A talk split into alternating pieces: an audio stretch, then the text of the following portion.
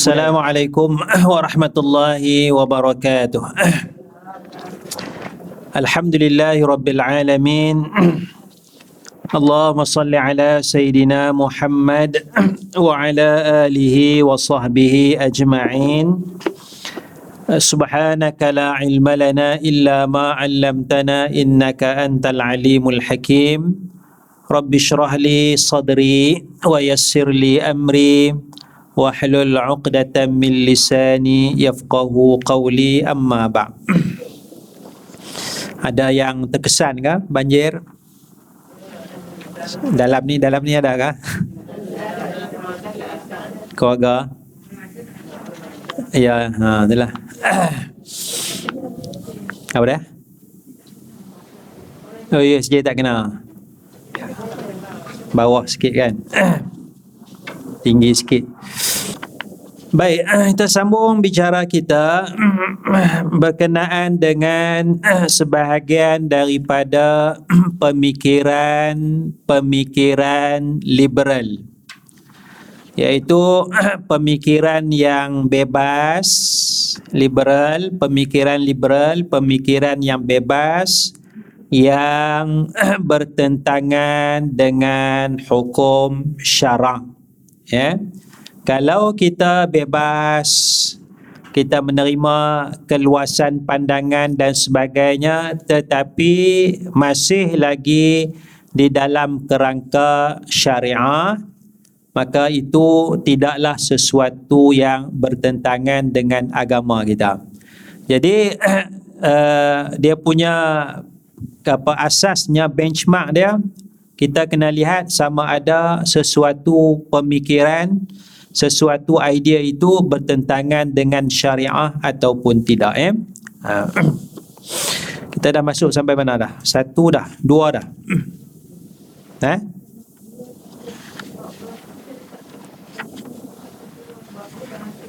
Dua dah masuk eh?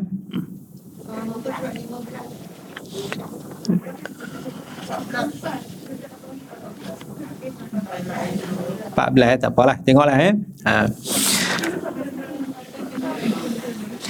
Baik, kita ambil sikit muka surat 6 tu. Muka surat 6 eh. Ha, keperluan menyebut pemikiran yang salah. Ha, saya nak baca sikit apa kata Imam Termizi eh. Para ulama terdahulu terpaksa menyebut sifat tidak elok yang ada pada seseorang periwayat hadis. Ya, seorang periwayat hadis disebutlah dia ni uh, hafalan dia kuat ke tak kuat? Ingatan dia okey ke tak okey?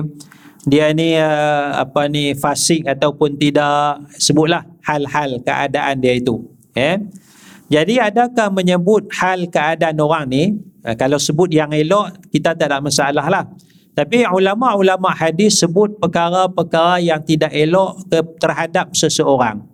Ya seseorang yang ber, meriwayatkan hadis Rasulullah sallallahu alaihi wasallam itu sebut perkara-perkara yang tidak elok.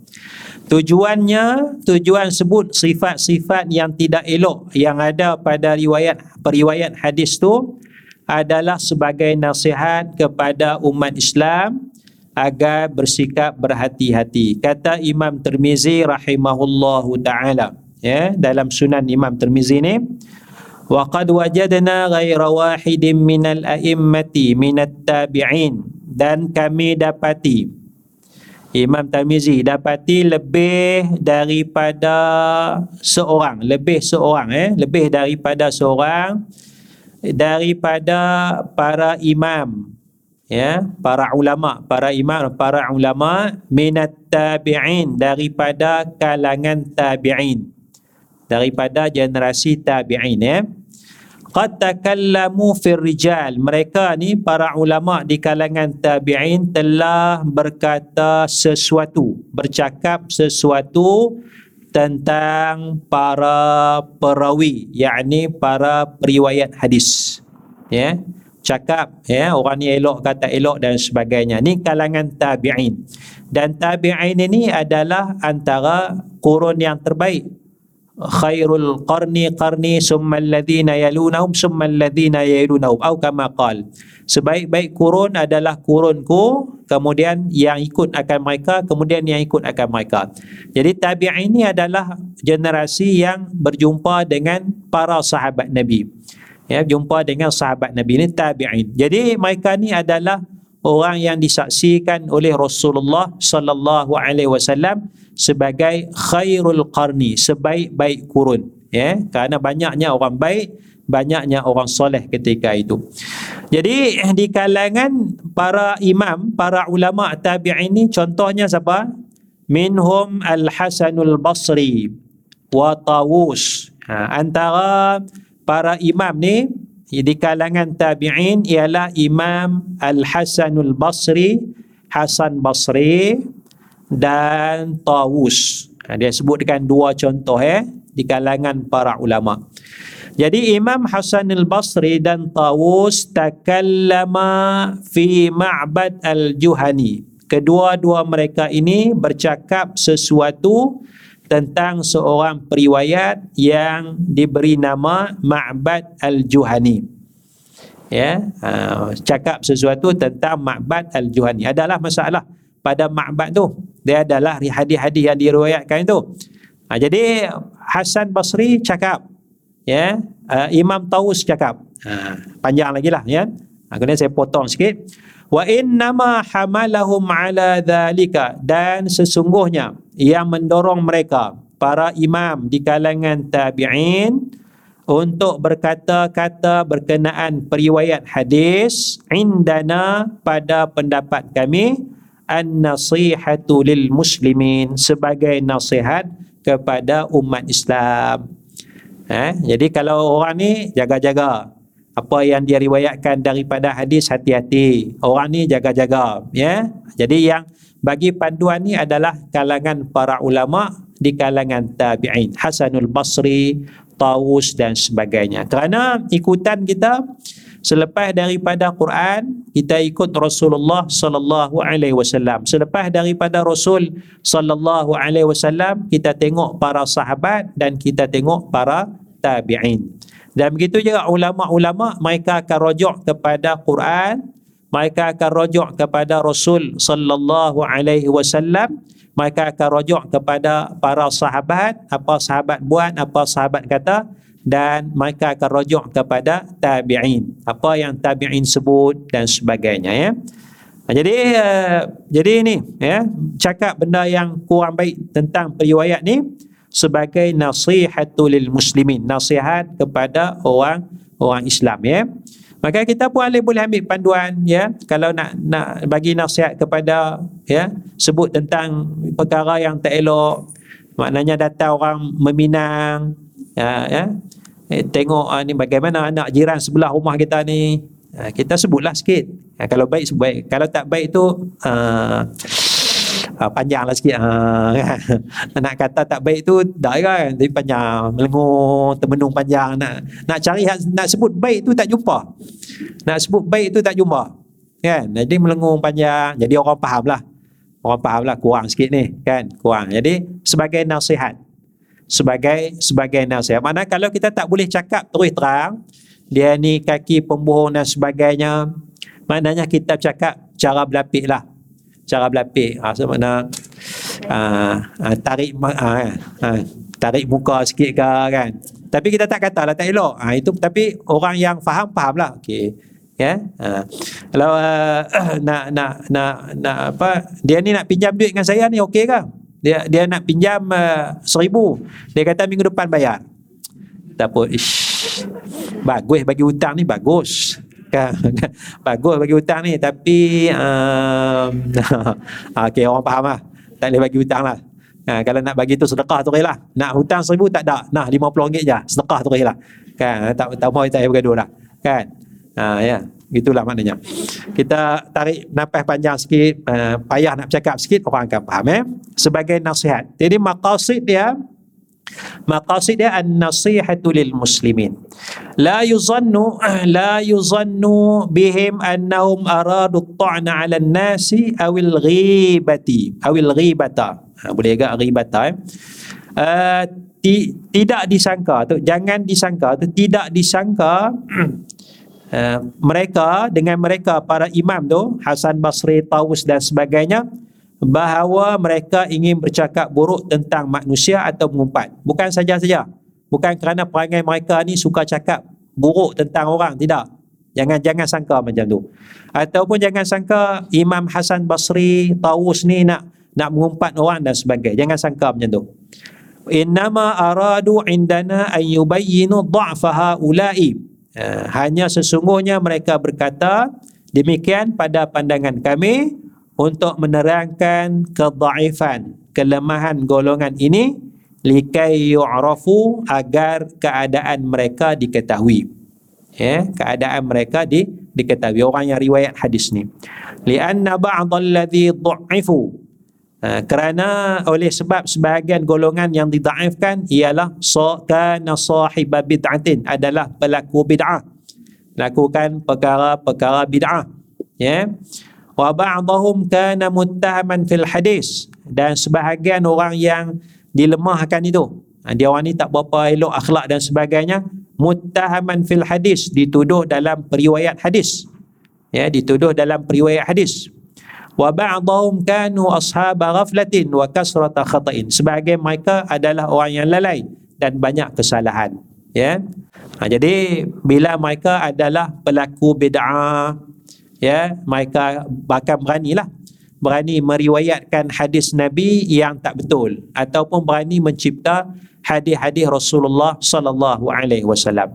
Bila mereka ni muttaham dituduh dalam periwayatan hadis, mereka tidak segan silu nak uh, mencipta hadis-hadis ya cipta hadis-hadis dan sebagainya ya jadi nak bagi nasihat kepada orang Islam jangan tertipu ya nak jaga keaslian agama sumber agama iaitu hadis Quran tak ada masalah Quran tak ada masalah dah, dah tak boleh kacau dah tapi nak jaga hadis tu sebab macam-macam hadis yang muncul maka tengok kepada orang yang meriwayatkan hadis tersebut eh ada orang bagi kayu kokka, tasbih kayu kokka kat saya. Ambil Ustaz, kayu kokka eh, tasbih. Uh, dia kata sedap, dia kata sedap. Uh, sedap dia kata pegang. Okeylah, sedap tak apalah. tak apa. Uh, sahabat saya lah, kawan saya kan. Masih dia bagi tu. Tak apalah. Uh, tapi ada orang yang kadang-kadang dia jual biji tasbih kayu kokka.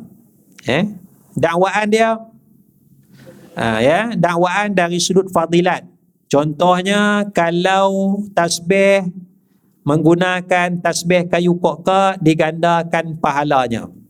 Ha. Ya, ha, ya.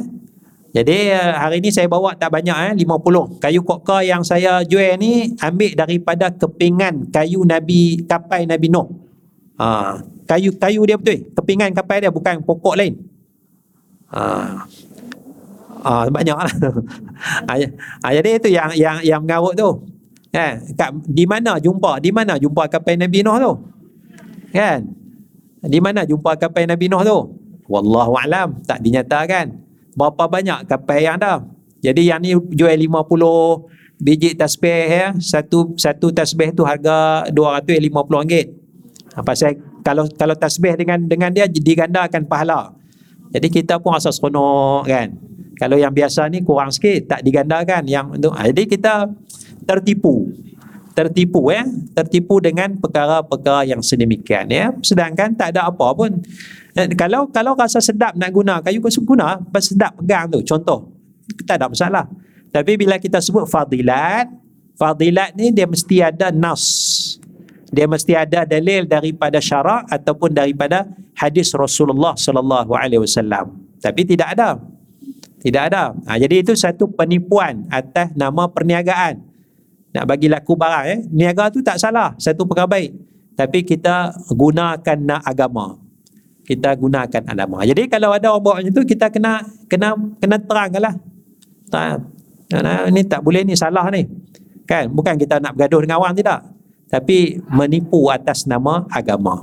Ya, menunggang agama istilah menunggang agama tu ya menunggang agama ya kena kena jelaskan perkara tu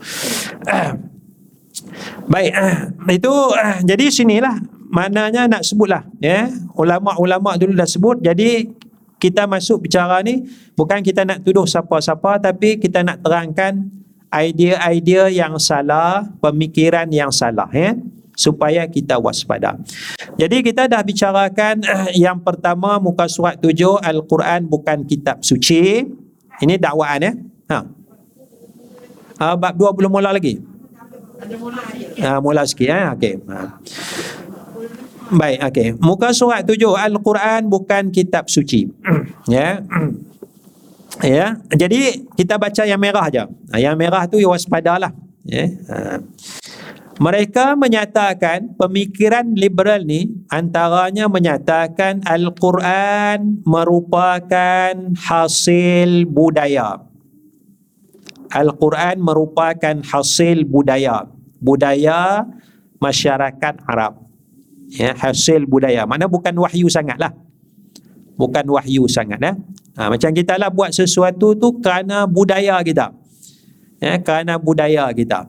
Ya, bila tetamu datang, kita jamu dengan pinggan mangkuk baru, cawan baru. Adakah agama kita suruh? Contoh kan? Dan itu budaya masyarakat. Ha, dia jadi budaya tu. Memanglah dalam hadis pun Rasulullah suruh muliakan. Muliakan tetamu. Ha, jadi cara muliakan tetamu, bagilah cawan baru. Pinggan mangkuk baru. Hidangkan kan? Taklah apa cawan yang pecah sumbing sikit dan sebagainya kan. Ha, bagi cawan yang tak guna tu kan kadang-kadang apa lipas duk kan basuh dan sebagainya cawan bau jadi budaya kita jadi budaya tu ada asas jadi dalam pemikiran liberal Quran ni bukan wahyu sangatlah. Eh, Quran merupakan hasil budaya. Lafaz-lafaz Al-Quran tidak suci tetapi yang suci ialah isi dalamnya sahaja. Isi dalam Quran tu. Maknanya makna dia tu, makna dia, idea dalam Quran tu suci, tapi Al-Quran sendiri itu tidak suci. Perkataan-perkataan Al-Quran ni tidak suci. Ya, ini kita cakap benda yang salah, eh? tak kira orang salah faham pula. Eh? Tajuk lagi letak elok-elok. Jadi Al-Quran tu tak suci. Maknanya, kalau lah kita kata ni Quran, ni Quran, ni Quran ni tak suci ni. Tak suci. Boleh boleh pegang tanpa wuduk, boleh uh, boleh buat bantal, kan ha, letak atas lantai nak sepak sikit pun tak apa sebab Quran tak suci yang suci ialah bukan ayat isi isi je maknanya. Jadi maknanya kalau kata Bismillahirrahmanirrahim Bismillahirrahmanirrahim tu tak suci. Perkataan tu idea dia apa? Idea dia tu je. Idea tu abstrak lah yang tak nampak tu. Ha, yang tu je yang suci. Ha, jadi Quran ni tak ada masalah. Boleh koyak, pijak, nak buat balut nasi lemak, tak ada kata koyak Quran balut nasi lemak. Sebab Quran tu tak suci. Yang suci hanyalah isi dia saja. Isi itu abstrak lah kita tarik keluar lah isi tu. Itu yang suci. Ya. Ha. Eh, lafaz-lafaz Al-Quran tidak suci tetapi yang suci ialah isi dalamnya sahaja. Al-Quran juga bukan kalam Allah. Ya. Ha. Quran bukan kalam kalam Allah. Sebab apa? Mana mungkin bacaan Quran dimulakan dengan lafaz bismillah jika ia kalam Allah. Jadi kalau kalam Allah, kenapa nak mulakan bismillahirrahmanirrahim dengan nama Allah? Pasal apa Allah nak nak sebut bismillah pula? Kalau kalam kalau kalam Allah tu cara penghujaan lah. Ya? Ha, boleh, boleh faham?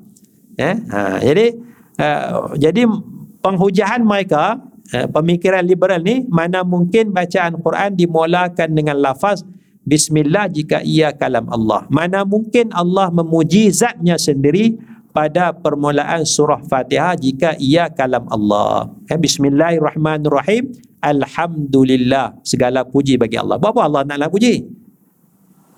Kan? Takkan kita nak puji diri sendiri kan? Kan? Kita tulis surat kepada seseorang dengan nama saya yang suci yang pengasih dan penyayang segala puji bagi diri saya uh, yang baik. Kan? Takkan kita nak puji diri sendiri kan? Ha, jadi kenapa? Kalau kalau Quran kalau Allah kenapa? Allah nak puji diri sendiri? Tak payah pujilah uh, itu cara logik pemikiran logik akal ya.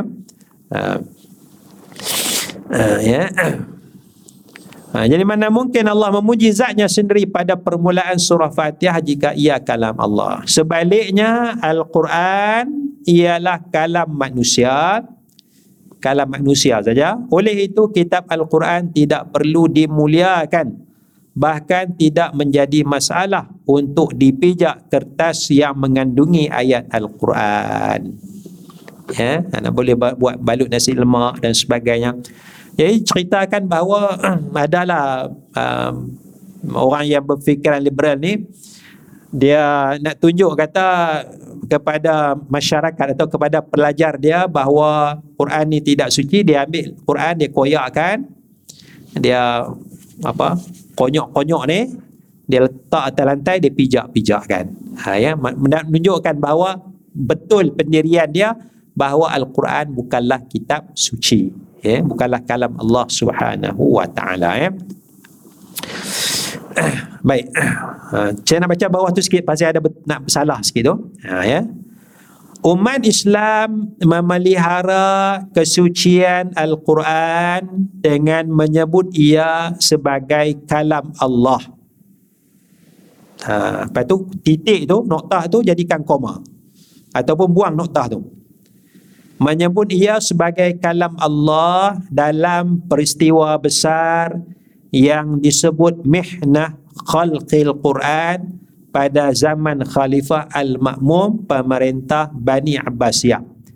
Ha, jadi uh, jadi peristiwanya uh, bermula pada zaman inilah ya pada zaman inilah mihnah khalqil Quran. Ya maknanya ujian uh, penciptaan Al-Quran, khalqil Quran. Ha, ya. Jadi ulama-ulama zaman tu ditekan supaya menyatakan Quran ini makhluk ya makhluk. Maka ulama-ulama bertegas menyatakan bahawa Quran adalah kalam Allah. Ya ulama bertegas menyatakan Quran kalam Allah. Jadi Quran ni kalam Allah ni pasal ada disebut dalam Quran. Ada disebut dalam Quran. Jadi disebut dalam Quran ya dalam surah taubah kalau tak silap wa in ahadum minal musyrikin astajaraka faajirhu hatta yasma'aka kalam Allah apabila seseorang daripada musyrikin jika ada seseorang daripada musyrikin istajaraka minta perlindungan minta bantuan perlindungan kepada kamu faajirhu maka bagilah perlindungan hatta yasma'a kalam. Hingga orang musyrik itu kafir musyrik itu mendengar kalam Allah. Mendengar kalam Allah maksudnya mendengar Al-Quran. Ha, itu Quran itu kalamullah. Kalam Allah eh? ha, jadi kita kena kata Al-Quran kalam Allah. Al-Quran kalam Allah ha. Ha, jadi bila kalam Allah bila sesuatu yang dinisbahkan kepada Allah maka dia jadi mulia dia jadi masjid adalah rumah Allah. Mulialah masjid tu. Ya. Ha, jadi Quran adalah kalam Allah. Mulialah Quran tu. Ha, ya. Ha, jadi kita kata Al-Quran kalam Allah. Muliakan Al-Quran itu. Ya. Ha, jadi di sini tak ha, pemikiran lebih tak. Ya, bukan kalam Allah. Ya, bukan kalam Allah dan Al-Quran itu tidak tidak suci ya. Ha. Sini maknanya satu pemikiran yang beratlah. Bila dah kata Quran tak suci, kalau kalau kata tak pegang Quran tak ada wuduk lagi tu tak apa, itu khilaf ulama, itu fiqh.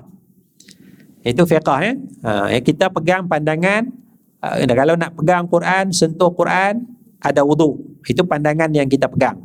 Ya. Tapi ada pandangan ulama yang menyatakan tidak perlu wuduk kalau nak pegang Quran kalau ada orang bawa pandangan tu tak ada masalah. Itu dalam kerangka syariah. Itu dalam kerangka syariah ya.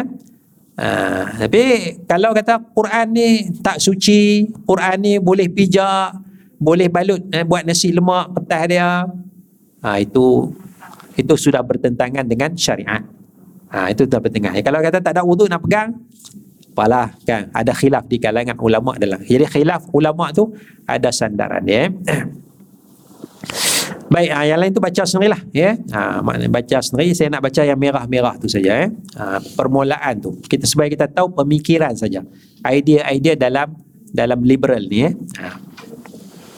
Yang kedua muka surat 9 muka surat 9 Quran ialah kitab lucah buku lucah ya Al-Quran ialah kitab yang mempunyai kisah-kisah lucah contohnya Maryam yang hamil tanpa nikah dan umat Nabi Lut yang mempunyai tabiat homoseksual. Jadi Al-Quran secara tidak langsung mempromosikan perkara lucah dalam minda masyarakat. Cara penghujahan ya, apabila Maryam, Sayyidatina Maryam hamil tanpa nikah. Cara pemikiran eh, liberal eh. Apabila Sayyidatina Maryam hamil tanpa nikah tetapi Maryam wanita baik atau jahat? baik. Sedangkan dia hamil tanpa nikah. Tapi dia wanita baik. Sebelum dia hamil pun wanita baik. Selepas dia hamil pun dia masih lagi baik. Jadi maknanya kehamilan luar nikah tidak menjejaskan kebaikan seseorang. Boleh tak? ha? Ha? Ha? Apa dia? Tanpa nikah pun boleh. Ha, contohnya Maryam. Maryam wanita ikutan. Wanita, wanita antara wanita terbaik adalah Maryam. Maryam hamil tanpa nikah. Tapi dia soleh, dia bertakwa. Dia telah dijamin syurga. Ha, jadi maknanya, uh, maknanya Mari, mana makna apa yang Maryam buat sebelum tu katalah perkara tak elok kan katalah perkara tak elok tu mana secara tak langsung Al-Quran mempromosikan kehamilan tanpa tanpa nikah secara tidak langsung. Ini pemikiran. Ha, pemikiran liberal. Ya. Halus secara halus. Halus ya. Ha. Apa itu ya Nabi Lut ya. Quran sebut tentang tabiat homoseksual Nabi Lut ya, kaum Nabi Lut ya. Ha, jadi secara tak langsung orang akan terbacalah. Selama ni orang tak fikir benda tu tiba-tiba baca Quran ada benda ni. Ah, datang idea tu datang idea ikut kan kan jadi benda tu mana selama ni kita duduk katalah tak pernah duduk dalam uh, tak pernah tengok maksiat bersemua kan? Bila terbaca benda maksiat tu dia rasa nak buat. Ha. kan? Ha, kan? Katalah dengar ceramah elok ustaz pula cerita benda-benda luca dia tak pernah buat tak nak fikir benda tu. Dia dengar ceramah ustaz tu oh, teringin nak buat. Ah, secara tak langsung mempromosikan ah, syaitan jadi bisik jadi tu eh.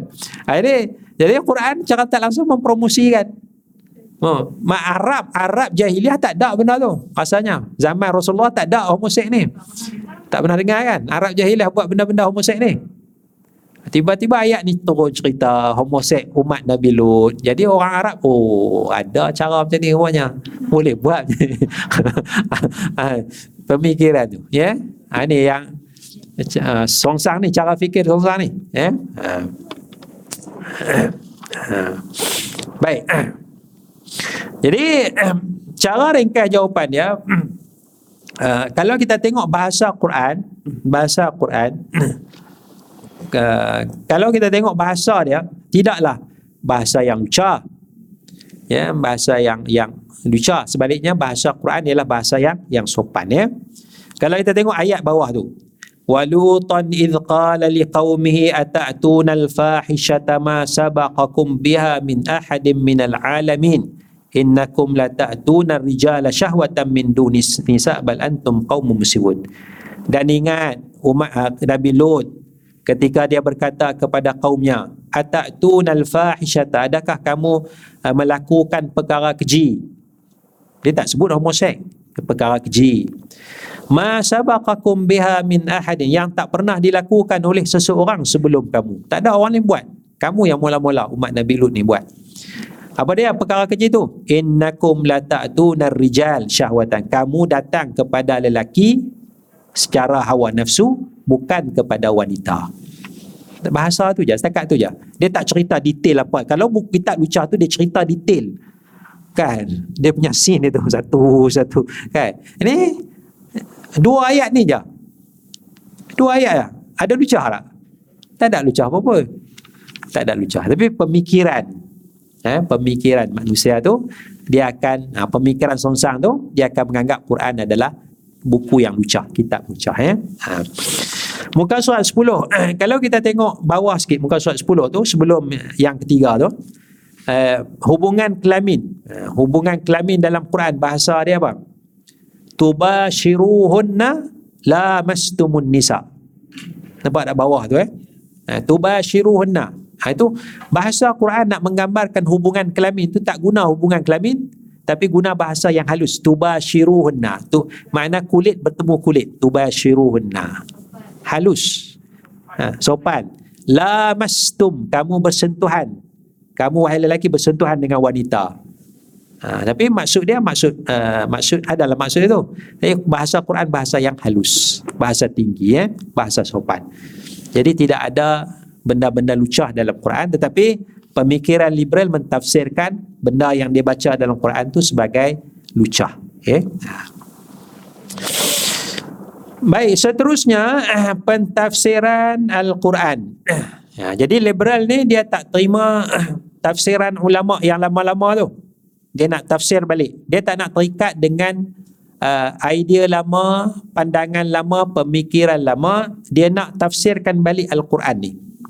Ya, yeah? uh, dia nak tafsirkan balik Quran. Boleh kita tafsirkan Quran, tapi kena ada syarat lah. Syaratnya dari sudut ilmu, syaratnya ada perkara yang yang qat'i, yang tak boleh nak tafsir lah. Yang ni saja makna dia. Ha, so kita kena jaga batas-batas tu. Ya, yeah? dari sudut disiplin ilmu, ya, yeah? maknanya ulama-ulama sebut bahawa nak siapa nak tafsirkan Quran dia mesti ada berapa 12 kan 16 jenis ilmu. Ha, 12 atau 16 jenis ilmu. Baru layak untuk mentafsirkan Al-Quran. Ha, 12 hingga 16 jenis ilmu baru layak mentafsirkan Quran. Ha, ilmu-ilmu dalam bidang agama tu baru layak. Dan menguasai ilmu tu baru layak. Menguasai 12 hingga 16 ilmu tu ya.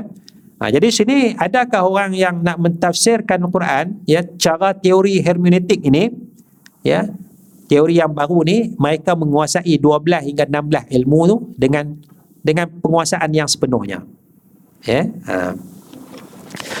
Baik, mereka menyatakan pentafsiran Quran perlu kepada beberapa perkara. Pertamanya kritikan sejarah bagi memastikan keaslian teks kitab suci ya nak pastikan teks Quran tu betul tak betul sedangkan uh, umat Islam terima dah bahawa Quran tu tak ada tambah dah tak ada tak ada kurang tak ada tambah dah tapi dalam pemikiran beliau nak kaji lagi nak memastikan keaslian teks teks kitab suci Quran tu. Ha. Yang kedua proses pemahaman terhadap teks. Proses ini merupakan proses tafsir Quran agar sesuai dengan zaman. Ha. Dia nak tafsirkan Quran sesuai ha, ikut semasa. Ha, ikut semasa ni makna ikut hawa nafsu lah. Ha, ikut hawa nafsu lah ya. Ha, sedangkan kalau nak tafsir Quran, mestilah ada ilmu yang saya sebutkan tadi tu, 12 hingga 16 ilmu tu. Kemudian ada tafsir muka surat sebelah tu, dan yang Arab tu sikit, tafsir bil maksur, tafsir bil ra'yi, ha, tafsir dengan uh, nas, uh, hadis, Quran dengan Quran, Quran dengan hadis, ataupun tafsir bil ra'yi dengan pemikiran rasional bahasa dan sebagainya tapi masih dalam kerangka syariah masih dalam kerangka syariah ya. Baik ha, kita nak lihat contoh ya. Dua contoh. Dua contoh tafsir Quran berdasarkan teori hermeneutik ini supaya sesuai dengan zaman. Ya yang merah tu muka surat sebelah yang pertama. Terdapat tafsiran Al-Quran bahawa amalan lewat homoseksual adalah tidak haram. Tidak haram. Pasal apa tidak haram? Sedangkan dah sebut dah umat Nabi Lut tadi. Maka hukuman terhadap umat Nabi Lut alaihi salam yang mengamalkan homoseksual merupakan hukum syariah yang terhad terhadap umat tersebut sahaja. Jadi Allah Taala sebut dalam Quran tu nas Quran sebut mereka melakukan perkara keji dan sebagainya diseksa tu diazab di dunia tu hanya untuk umat Nabi Lut ada tak kena untuk kita umat Nabi Muhammad Tak ada. Jadi haram tak homoseks? Ha. ha. Ha, ada tafsir tu, ha, cara tafsir tu. Ha, ya. Ha. Dia ada ada sandaran dia juga. Sebab uh, sandaran dia, sandaran dia ialah dalam syariat Nabi Musa bila bertaubat bunuh diri. Bila bertaubat syariat bila bertaubat bunuh bunuh diri. Boleh tak kita syariat kita nak bertaubat bunuh diri? Tak boleh. Oh itu syariat Nabi Nabi Musa bukan syariat Nabi Muhammad. Ha jadi sama dia lah. Ah, tu cara tu. Ha, cara. Jadi kita jawab, ya, tengok dulu, tengok dulu, kan? Ha, tengok dulu. Kan ada ada ayat Quran yang lain, ada hadis yang lain dah. Jadi hadis yang lain dah sebut bahawa taubat kita tak perlu bunuh diri. Ha, hadis kita, hadis sebut bahawa homoseks ni haram dan sebagainya, ada hadis. Ada hadis tapi liberal, pemikiran liberal dia tak terima hadis muka surat 2 tu perkembangan pemikiran liberal tu muka surat 2 tu benih pemikiran liberal dalam Islam bermula dengan gerakan anti hadis. Jadi walaupun hadis kata haram dan sebagainya dia, dia dah anti hadis. Ha. Ha, dia dah construction itu dah elok cantik lah. Ha, cara kan ha, jadi dia pakai Quran dia tafsir sendiri ya. Jadi oleh itu homoseks, homoseksual adalah harus dan halal kepada umat Islam dan umat manusia hari ini mengikut tafsiran mereka lah satu tafsiran. Ya, itu tafsiran uh, tafsiran baru sesuai dengan zaman ini. Ya. Uh, jadi kalau LGBT mana oh, this is very good explanation of Quran. ha? Ha, boleh, boleh tafsir. Boleh, tak ada masalah. Eh? Ha, adakah mengubah jantina itu mengubah ciptaan Allah? Oh, tidak. Tafsir lagi. kan? tak, ulama kata haram? Tak. Dia akan menolak pandangan ulama. Ha, ulama kata tolak. Eh? Ha, itu cara liberal. Yang kedua, terdapat tafsiran bahawa zina yang haram. Ha, zina yang haram. Baik. Ini adalah zina yang haram. Ha, itu dengan beberapa hubungan kelamin dengan lima jenis manusia antaranya lah ya. Ha, yang pertama ibu atau bapa sendiri. Ha, lelaki berzina dengan ibu, uh, anak perempuan berzina dengan bapa sendiri. Itu haram. Ha, dengan anak sendiri. Ya, anak sendiri. Dengan adik beradik. Ha, dengan isteri orang atau suami orang. Ha, ya. Nak berzina jangan cari isteri orang ha, nak berzina jangan cari suami orang cari yang bujang eh. Ataupun isteri kepada ibu bapa kandung. Maknanya ibu tiri atau bapa tiri. Ha, ibu tiri atau bapa tiri.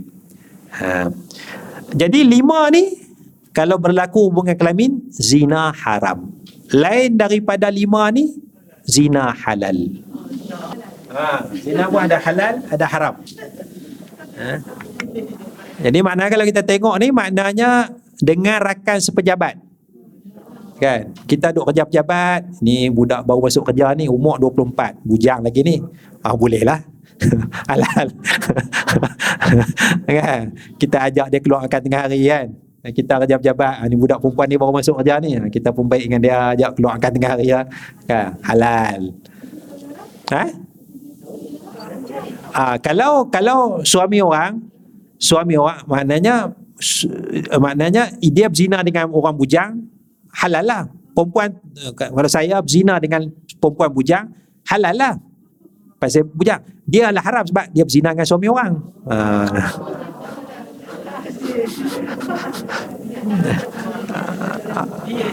ha, dia yang haram ha.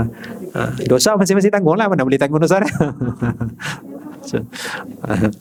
ha, jadi kena bujang sama-sama lah. jadi ini maknanya orang yang dah kahwin pun boleh buat benda tu. Uh, syarat dia mana? Maknanya dah kahwin, cari yang bujang lah. Perempuan bujang-bujang. Uh, dah kahwin, isteri orang, cari. Lelaki yang bujang-bujang. Halal. Ha, dia mentafsirkan wala taqrabuz zina tu.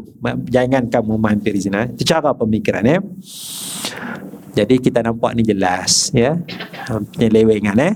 Ha, jadi tapi orang yang yang moden hari ni mungkin sukalah. Jangan jauh dari masjid, jauh dari surau, jauh daripada pengajian agama, dia sukalah. Suka. Ya. Dan saya jumpa berjumpa tu orang tu dia kata zaman dia kerja dulu 30 tahun dulu pun ada dah. Ada ada pemikiran yang uh, kita tak payah kahwin, tak payah saksi, tak payah wali, tak payah saksi. Kita suka sama suka cukup lah.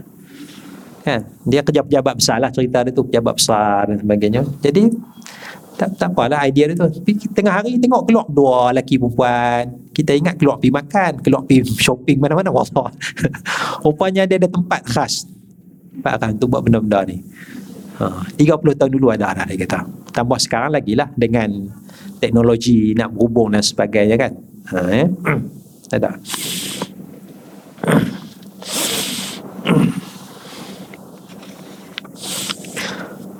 Ha, itu tafsiran eh. Cara Quran. Quran je lah. Mereka tak tak tolak Quran tapi cara mereka tafsirkan tu. Eh wala taqrabu zina tu ayat 2 muka surat 12 tu innahu kana fahishatan wa sa'a sabila. Eh? jangan menghampiri zina kerana zina adalah keji dan uh, buruk jalannya uh, buruk kerosakannya uh, kemudian uh, satu lagi pluralisme agama. Uh, pluralisme agama. Eh? Dah eh? Okay, uh, pluralisme agama dah ulai berlawanan dengan uh, uh, inna ad-dina indallahil islam tu. Eh? Berlawanan dengan inna ad-dina indallahil islam Baik, muka surat 17. Ketiga-tiga agama samawi sama saja. Ha, ya. Ketiga-tiga agama samawi sama saja. Sama. Maknanya agama Islam, Yahudi dan Nasrani adalah sama. Sebab tu dia ada mungkin ada gerakan uh, Abrahamic faith. Ya, kepercayaan Ibrahim, Abrahamic faith. Dan dia gabungkan tiga agama ni. Ya. Uh, kalimah sawa kalimah sawa merupakan kalimah yang penting. Oleh itu kebenaran bukan dalam Islam sahaja tetapi titik persamaannya ialah penyembahan kepada Tuhan yang Esa. Ya. Maka agama Kristian atau Nasrani Yahudi ialah agama yang yang benar. Nah berdasarkan ayat Quran ini Qul ya ahlal kitab ta'alu ila kalimatin sawa'in bainana wa bainakum alla na'budu illa Allah wa la nusyrika bihi syai'a. Katakanlah wahai Nabi, ya ahlal kitab wahai ahli kitab, ta'alu ila kalimatin sawa. Marilah ke kita semua, kamu semua kepada kalimah yang satu, kalimah yang sama antara kita, antara kami dan kamu iaitu tidak menyembah Allah dan tidak syirikkan Allah Subhanahu wa taala. So konsep dia adalah kalimah sawa. Kalimah sawa, ya. Jadi maknanya sembah Allah jangan syirik. Maknanya Yahudi ke, Nasrani, Kristian ke apa ke, ha, ni makna tiga agama tu, agama samawi sama sahaja. Ya, sama sahaja ya. Ha. Jadi kalimah sawa bermaksud mentauhidkan Allah dan tidak melakukan syirik. Tiga agama iaitu agama Yahudi, Nasrani dan Islam disebut sebagai agama samawi kerana memilih kitab suci yang diwahyukan kepada Rasul iaitu Taurat, Injil dan Al-Quran. Ya. Ha. Tapi lah maknanya Islam tidak memperakui pluralisme agama. Kalau pluralisme agama tu dia lebih luas pluralisme agama yang tadi tu dia lebih luas. Mana semua agama? Mana-mana agama tak kisah. Sebab semua agama adalah benar. Semua agama adalah benar. Sama dari sudut kebenaran. Ha, yang ni dia sempit sikit. Ketiga tiga. Dia khususkan tiga agama ni saja. Agama Islam agama Nasrani dan agama Yahudi. Eh? Ha,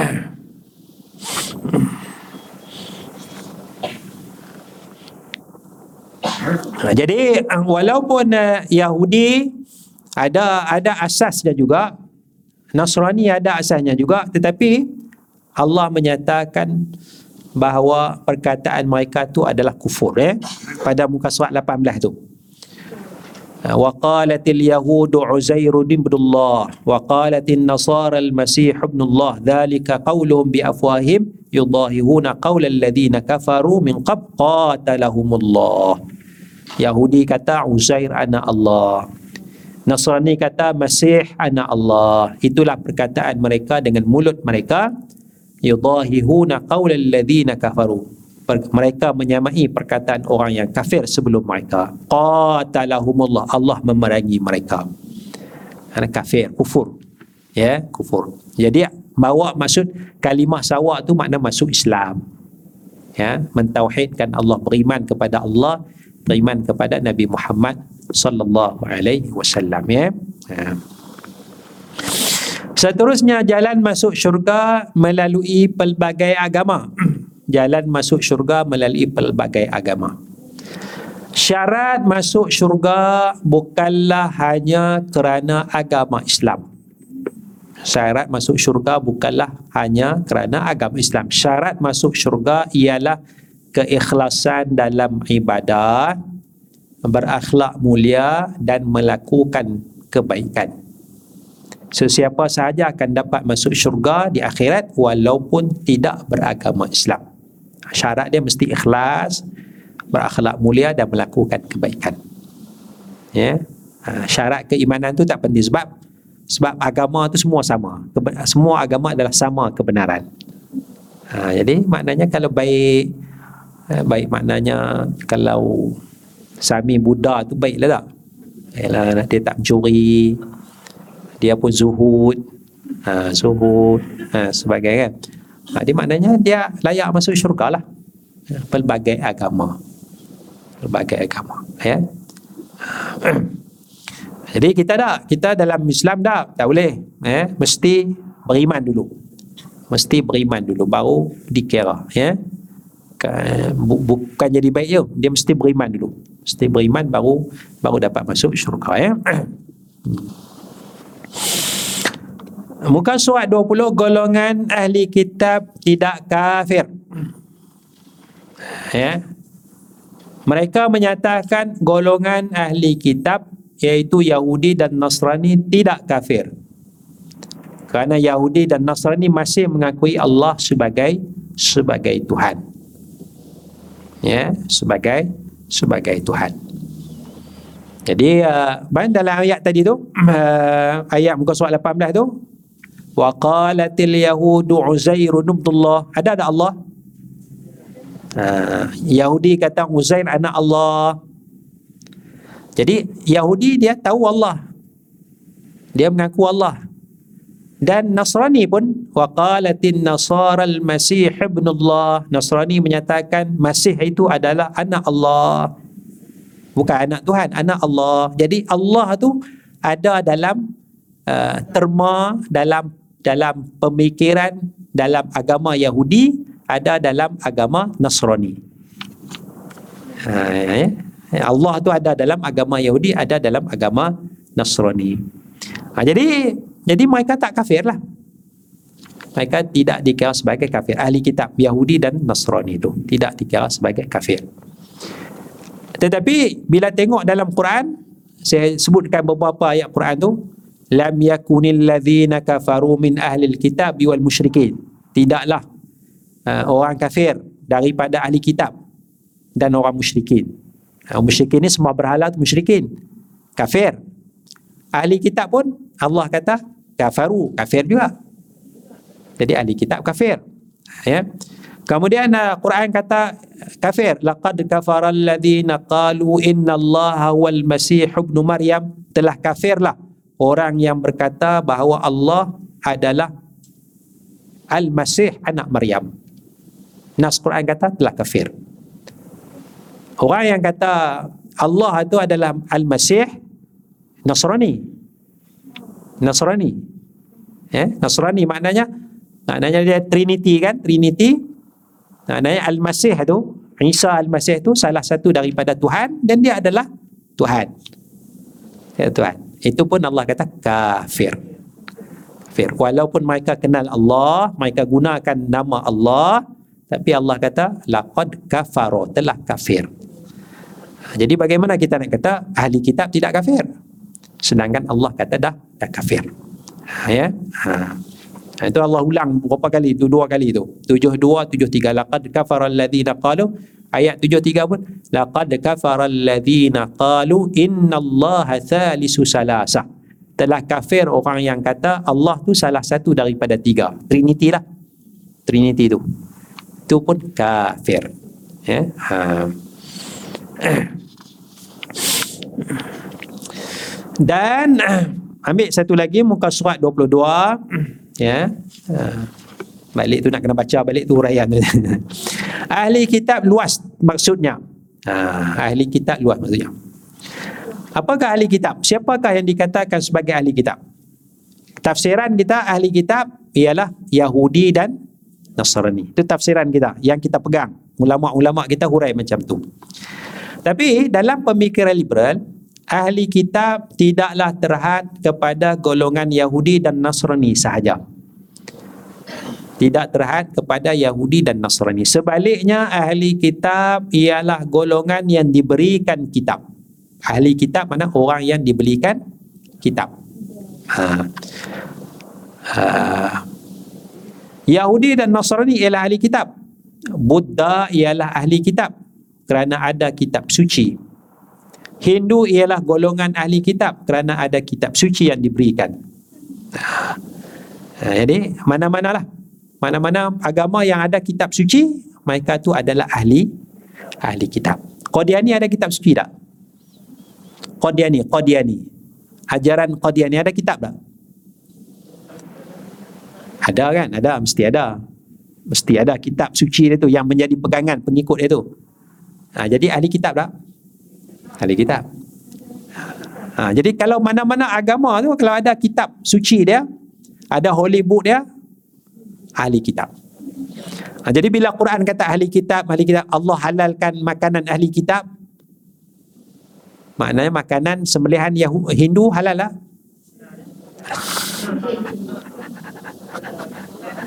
Ha, ahli kitab. Ha, ahli kitab. Ha, Allah halalkan lelaki Islam kahwin dengan wanita ahli kitab. Jadi, boleh tak kahwin lelaki Islam, saya nak kahwin dengan wanita beragama Buddha? Ahli kitab. boleh? Ah, uh, ahli kitab. Ah, luas, dia luas kan? Katalah ada agama lain, agama yang kita tak pernah dengar, kan? Katalah pergi lelaki Muslim pergi belah mana? Belah Afrika ke Brazil ke ada satu agama tak pernah dengar agama ni tapi tanya ada kitab suci tak? ada kitab suci ah ni kitab boleh ya Kali kita ada dulu ya tafsirannya. Ya, mana-mana agama yang ada kitab maka penganut agama tu adalah ahli kitab. Ya, ahli kitab. Ha, konsep dia gitu. Ya. Ha, ha, kalau nak gurau tak apalah. Gurau. Ada sahabat saya tu dia dia banyak buku banyak kitab lah kitab bilik pejabat dia tu rak penuh dah penuh. Lepas tu atas lantai tu penuh. Kan? Kita pun masuk bilik dia Masya Allah Haza min ahli kitab. Ini ada orang ahli kitab Besar banyak kita ha, Itu gurau-gurau tak apalah. Gurau-gurau kan ya. Ahli kitab ya. ha, Ini serius ni. Maknanya luas tafsiran tu ya. Eh, tidak ada ulama kata macam tu. Tidak ada ulama kata begitulah. Ulama nyatakan ahli kitab Yahudi dan Nasrani sahaja eh. Ha. Baik, kita berhenti setakat tu dulu. Nanti kita akan sambung. Um, sambung lagi lah sikit lagi. Kita baca yang merah-merah tu lah. Uh, cepat sikit. Jadi ada masa dua minggu ni. Baca baliklah bagi hadam. Uh, untuk untuk faham dan dan jawab balik persoalan tu. Ada soalan apa? Ya. Iyalah ya. Ha, maknanya ahli kitab ni maknanya Yahudi Nasrani maknanya asal tu asal tu ada wahyu lah asal asal. Ya asal tu. Sebab tu ahli kitab pun kita tafsirkan Nasrani kita tak tafsirkan sebarang Kristian. Tafsirkan yang maknanya yang asal tu yang asal. Maknanya yang mungkin apa Kristian. Kristian di di Mesir Kristian di Syria mereka tu zaman Nabi tu mereka dah ada dah. Ha, mana datuk nenek mereka dah ada dah asal. Kan? tapi yang yang macam Korea Korea baru masuk Kristian Jepun itu itu dah dah, dah bukan as, asli dah tu kan ha, tu tak tak ditafsirkan sebagai ahli kitab walaupun mereka beragama Kristian ha, tu, jadi kalau kata nak kata Kristian pun Kristian yang sana tu yang Mesir Syria yang duduk kawasan kau Palestin kalau ada ya ha, ha, kawasan kau Jordan kalau ada ha, tu mana zaman Nabi mereka dah ada dah tu gereja-gereja besar zaman tu dah ada dah ha, ya. mereka diiktiraf sebagai sebagai ahli kitab Ha, ya. Tapi jadi agama lain tu taklah. Ha, tak ada. Memang dah agama tu dah ada. Agama Buddha Hindu lebih awal daripada Islam. Buddha 2500 tahun daripada kita sekarang ni.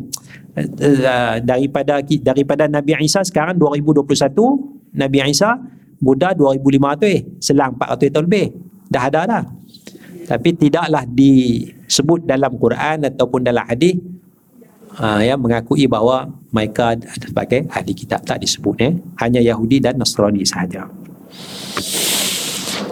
Oh ya. Ah yang mungkin ortodok lah.